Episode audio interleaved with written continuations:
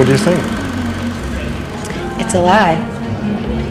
It's a bunch of sad strangers photographed beautifully and all the glittering assholes who appreciate art say it's beautiful because that's what they want to see.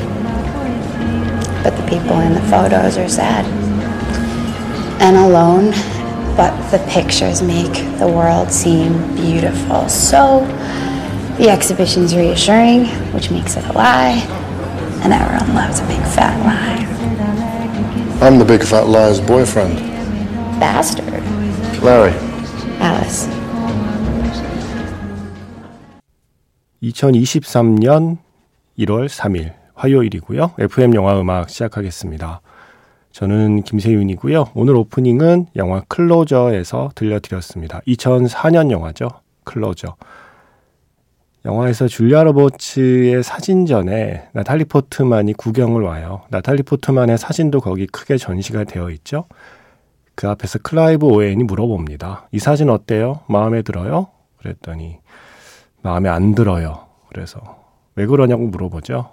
그때 나탈리 포트만이 했던 얘기예요. 이거 다 거짓말이에요. 사진은 슬픈 순간을 너무 아름답게 찍죠. 그 안에 사람들은 너무 슬프고 괴로운데도 예술을 좋아하는 사람들은 그걸 보고 감동받겠죠? 라고 조금은 신랄한 비판을 하죠. 그랬더니 바로 그 거짓말쟁이의 남자친구가 접니다. 라고 하면서 어, 사진을 찍은 포토그래퍼의 남자친구라고 자신을 소개하는 레리와 그리고 앨리스의 첫 만남이었습니다. 사진은 슬픈 순간을 너무 아름답게 찍는다. 그 안에 사람들은 너무 슬프고 괴로운데도 부인할 수 없죠. 부인할 수 없는데, 음, 사실은 너무 슬프고 괴롭기 때문에 아름답게 기억하고 싶은 마음도 있지 않나요? 우리 모두. 어, 우리가 사진, 영화, 그리고 소설, 이런 어떤 이야기의 형태로 어떠한 사건이나 기억을 저장하는 건, 음, 그걸 있는 그대로 다시 끄집어내기엔 너무 슬프고 괴로우니까, 그때를 조금이나마 미학적으로 조금은 다듬어서, 조금은 포장해서 기억하고 싶은 욕망이 또 다 있지 않나요? 그러니까 예술이 계속 존재하는 거겠죠. 연말이 지나면서 2022년 한 해를, 음, 다 괜찮았던 것처럼, 네, 다 아름다웠던 것처럼 개인적으로도 혹은 사회적으로도 그렇게 정리를 하게 되죠.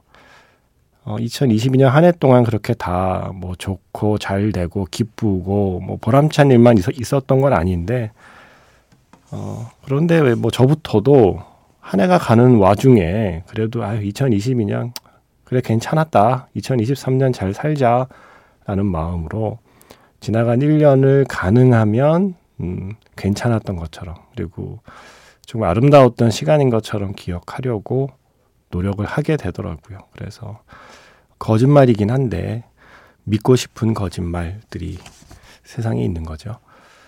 비단 사진만이 아니라 어쩌면 모든 예술의 형태가 그런 게 아닐까 생각을 했습니다. 그런 대화를 나누는 전 시장의 내내 울려 퍼지고 있던 노래가 바로 이 노래죠.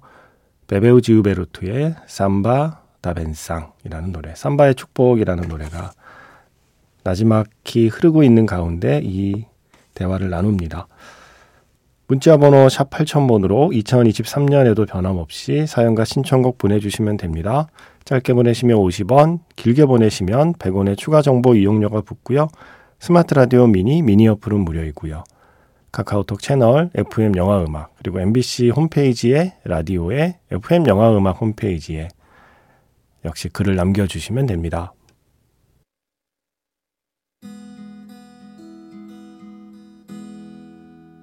잠시 후면 별들이 쏟아지고 강물이 솟구치고 꿈에서 깨어날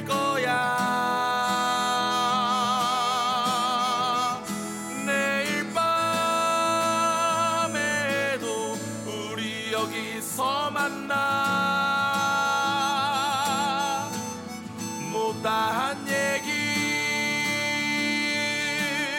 나눴으면 좋겠어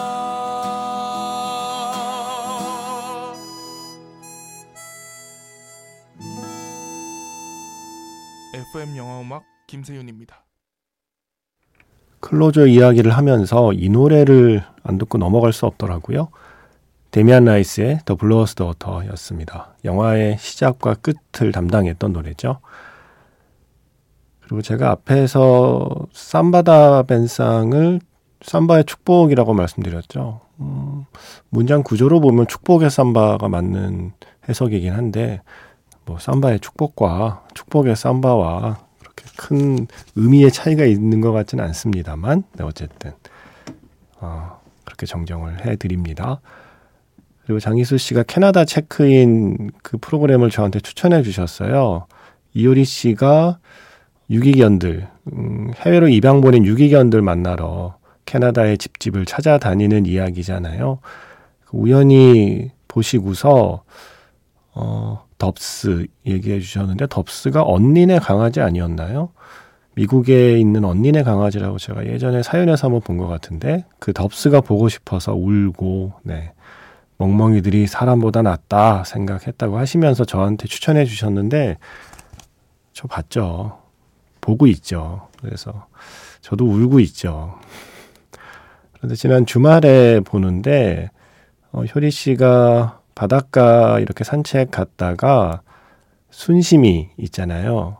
효리 씨네 반려견이었던 순심이하고 너무 똑같이 생긴 제가 보기에 덩치는 조금 크긴 한데 얼굴은 정말 비슷하더라고요. 순심이랑 똑같이 생긴 강아지가 이렇게 와서 아는 척 할 때 울잖아요. 그리고 마치 정말 어, 순심이 모습 환생인 것처럼 그렇게 효리 씨한테 아는 척 할 때 그때 이 음악이 나오더라고요. 그때 그 프로그램에서 이 음악을 배경음악으로 썼어요. 데미안 라이스의 The Blower's Daughter. 그래서 아 2023년 역시 또 이 노래와 함께 시작해 봐야겠다라고 어, 선곡 이렇게 찜해 두었고 또 저도 그 장면 보면서 뭐 멀뚱히 생각, 또리 생각 뭐 많이 하고 그랬습니다. 음, 그런 영상이라는 것도 아무것도 아닌 순간을 너무 아름답게 찍는다고 말할 수 있겠죠. 그냥 그 강아지는 그냥 지나가는 사람 신기해서 와본 것일 수 있는데 그게 마치 그 안에 순심이인가 있는 것처럼 예, 순심의 환생인 것처럼 그렇게 생각하는 건 우리들이 그 아무것도 아닌 순간을 너무 아름답게 포장한 것일 수 있지만 앞에서 또 말씀드렸잖아요. 거짓말인 거 알지만 음, 그렇게 믿고 싶은 마음, 믿고 싶은 거짓말도 있으니까 그거 보면서 저도 같이 울었습니다. 예, 재밌게 보고 있습니다.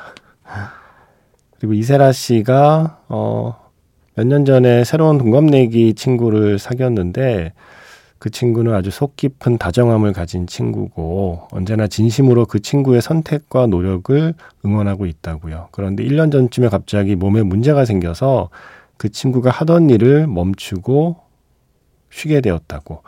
멈춤을 선택하는 게 분명 아주 어려웠을 거고 슬프기도 했을 텐데 덤덤하게 지내려고 노력하는 친구가 안타까우면서도 근사해서 그 친구와 통화하면서 이런 말씀을 했대요. 너는 늘 다른 사람들을 돌봤잖아. 이제 다른 사람들이 너를 돌볼 수 있는 기회를 줘.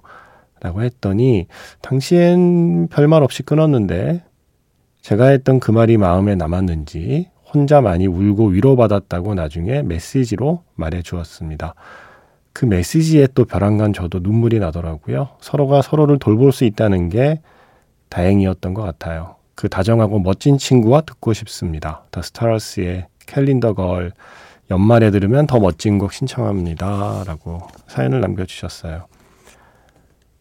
연말이 아니라 연초에 들어도 멋진 곡이죠. 그리고 이 더 스타러스의 캘린더 걸이 쓰인 영화가 원 위크라는 작품이에요. 원 위크가 캐나다를 횡단하는 한 남자의 이야기죠. 자기에게 남은 시간이 얼마 어, 많지 않다는 것을 알고 나서 충동적으로 오토바이를 사서 캐나다를 횡단하는 남자의 그 여정을 따라가는 로드무비거든요. 제가 이 영화 본 지 이제 10년, 15년, 그죠? 거의 20년 가까운 시간이 되어 가는데도 여전히 저는 캐나다 하면 이 영화가 제일 먼저 떠올라요. 제가 좋아했던 영화이기도 하고요. 그래서 앞에서 그 캐나다 체크인 그 프로그램 그것도 결국 캐나다를 여행하는 그런 프로그램이잖아요. 그 프로그램 보는데 또 원니크가 생각나더라고요. 그래서 겸사겸사. 음, 세라 씨 친구의 그 선택을 저 역시 살포시 응원해 보면서 이 노래 준비했습니다. Calendar Girl. 2008년 영화죠. One Week에서 Stars의 Calendar Girl 먼저 들려드렸고요. 어, 이어서 다큐멘터리 버텨내고 존재하기에서 최고은의 축제였습니다. 아, Stars 앞에 The가 없군요. 예. 관사 안 붙는군요. 그냥 Stars가 이름이었네요. Stars의 Calendar Girl. 음, 아, One Week 노래 나가는 동안 찾아봤는데, 아, 지금 볼 플랫폼이 없대요. 어, 합법적으로는 볼 방법이 없는 영화가 됐네요. 이거 빨리 저작권 잘 해결해서 다시 누가 OTT에 올려줬으면 좋겠다. 네. 저도 다시 보고 싶은 영화입니다. 원 위크. 그리고 지금 끝난 노래, 최고운의 축 제가 쓰인 작품은 버텨내고 존재하기라는 작품이고, 어, 김재영 씨가 신청해 주신 곡이에요. 이런 사연을 남기셨습니다. 광주 아시아 문화전당에 원초적 비디오 본색 전시전을 다녀왔습니다. 광주나 그 근처에 사시는 청취자가 있다면 꼭 한번 다녀와 보라는 지난 라디오에서 세윤 작가님의 말을 듣고 고향 진주에 내려가는 겸 2시간 반 차를 끌고 다녀왔는데, 와, 안 갔으면 후회할 뻔 했습니다. 아주 그냥 비디오 테이프 홍수에 적셔졌다가 나온 대단히 즐거운 관람이었습니다. 전시된 비디오 테이프만 약 2만 8천여 점이라고 하던데 어떻게 저 많은 것들을 모으고 보관하고 계셨는지 신기했습니다. 몇몇 테이프들은 비디오 플레이어를 통해 볼 수도 있게 해놨더군요. 그런데 그 옆에는 비디오를 잘 모르는 세대를 위해서 재생, 일시정지, 꺼냄 등의 방법을 설명해주는 안내판도 있었습니다. 2월 19일까지 전시하던데 영상이나 영화를 좋아하는 사람이라면 시간 내서 한번 방문할 만 합니다.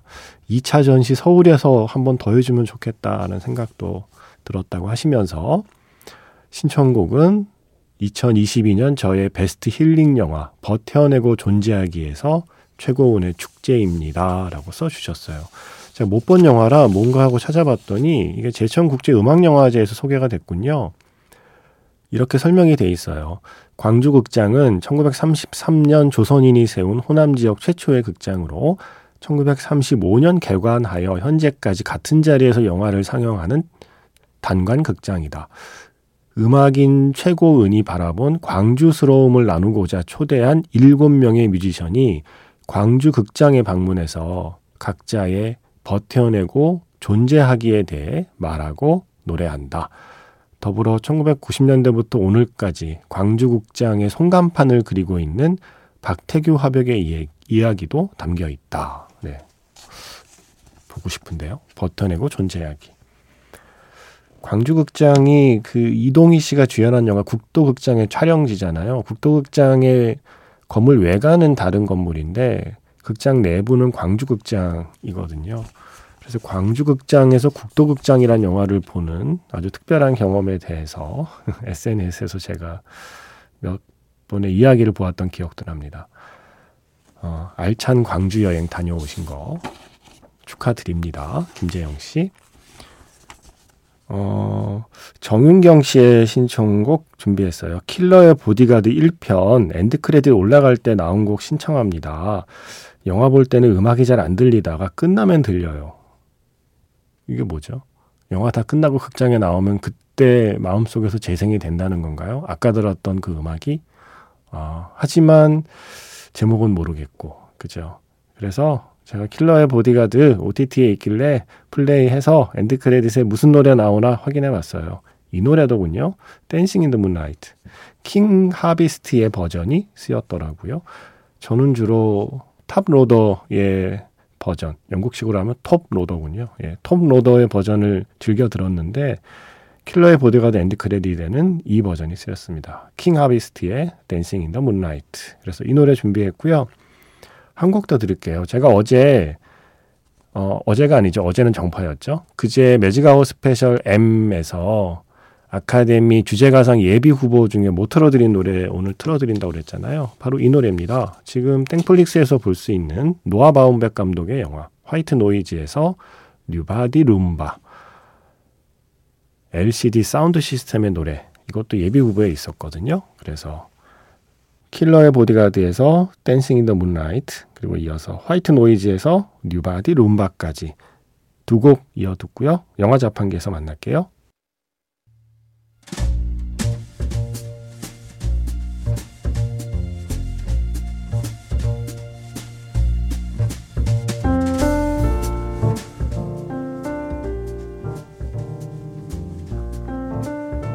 다시 꺼내보는 그 장면, 영화 자판기.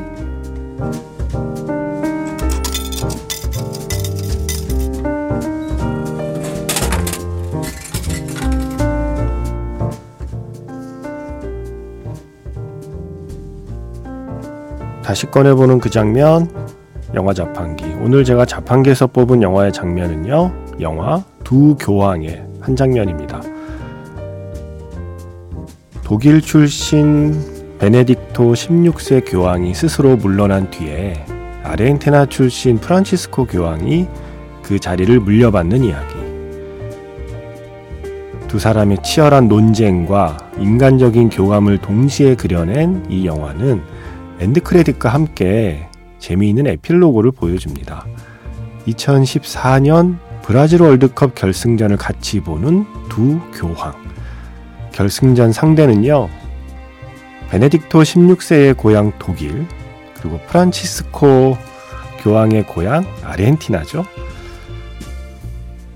서로를 살살 약올려 가면서 함께 축구 경기를 보던 그 장면 다시 떠올려 보겠습니다. How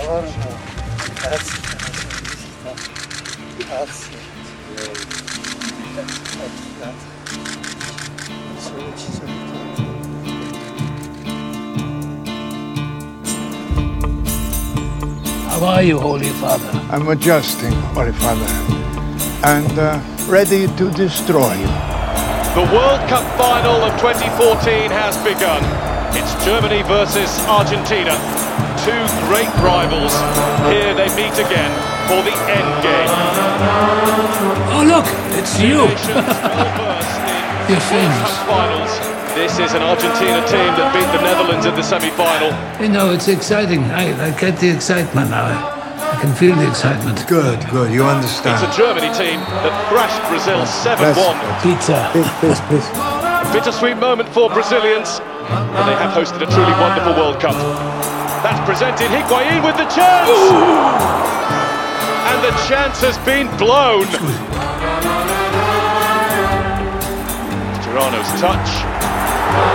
It's an obvious foul. And Muller has been sent crashing to the Argentina is floor. by very Marcus violent. No, it's all part of the game. Germany fans are ready for the Tony Kroos corner. And Herbert Days has met it! Off the post and gathered by Ramiro. Higuain's on the move in the middle, oh, and Higuain has scored! But it's not going to count! Higuain was offside. No. What a let-off for Germany. That's Tirano. Zabaleta. That's a foul. That's a clear foul. No, it's all part of the game. Score.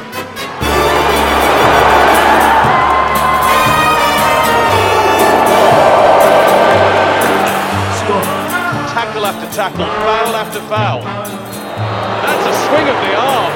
He's got blood. His I tell you. It's nothing. No, it's, It's nothing. It's a scratch. people. It's a scratch. No.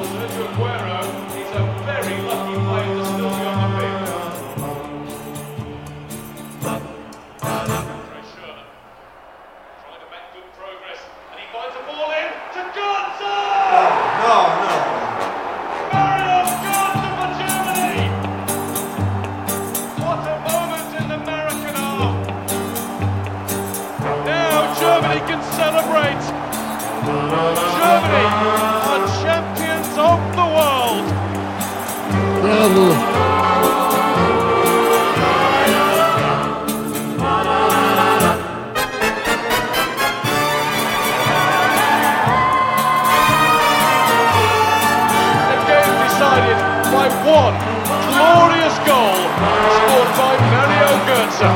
It's Germany. Congratulations.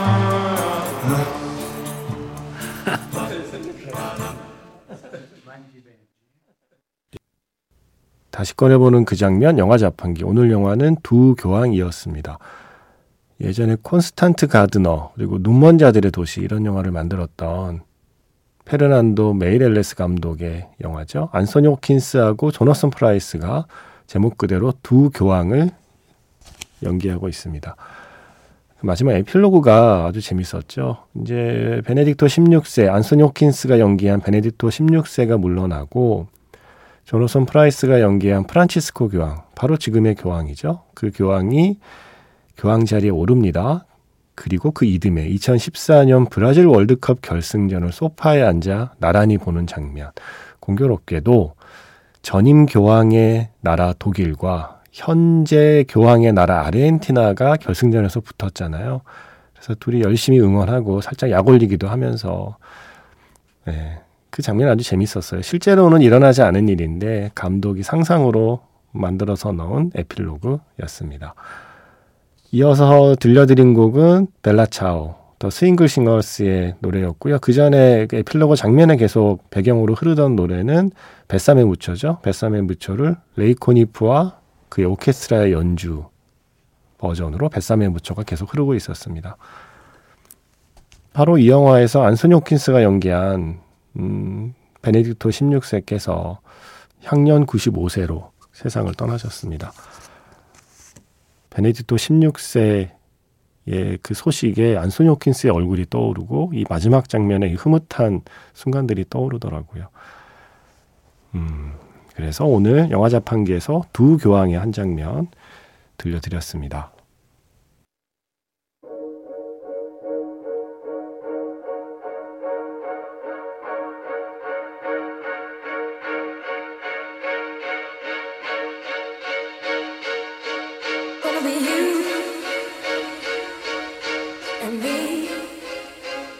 마지막 곡은 로그인 벨지움.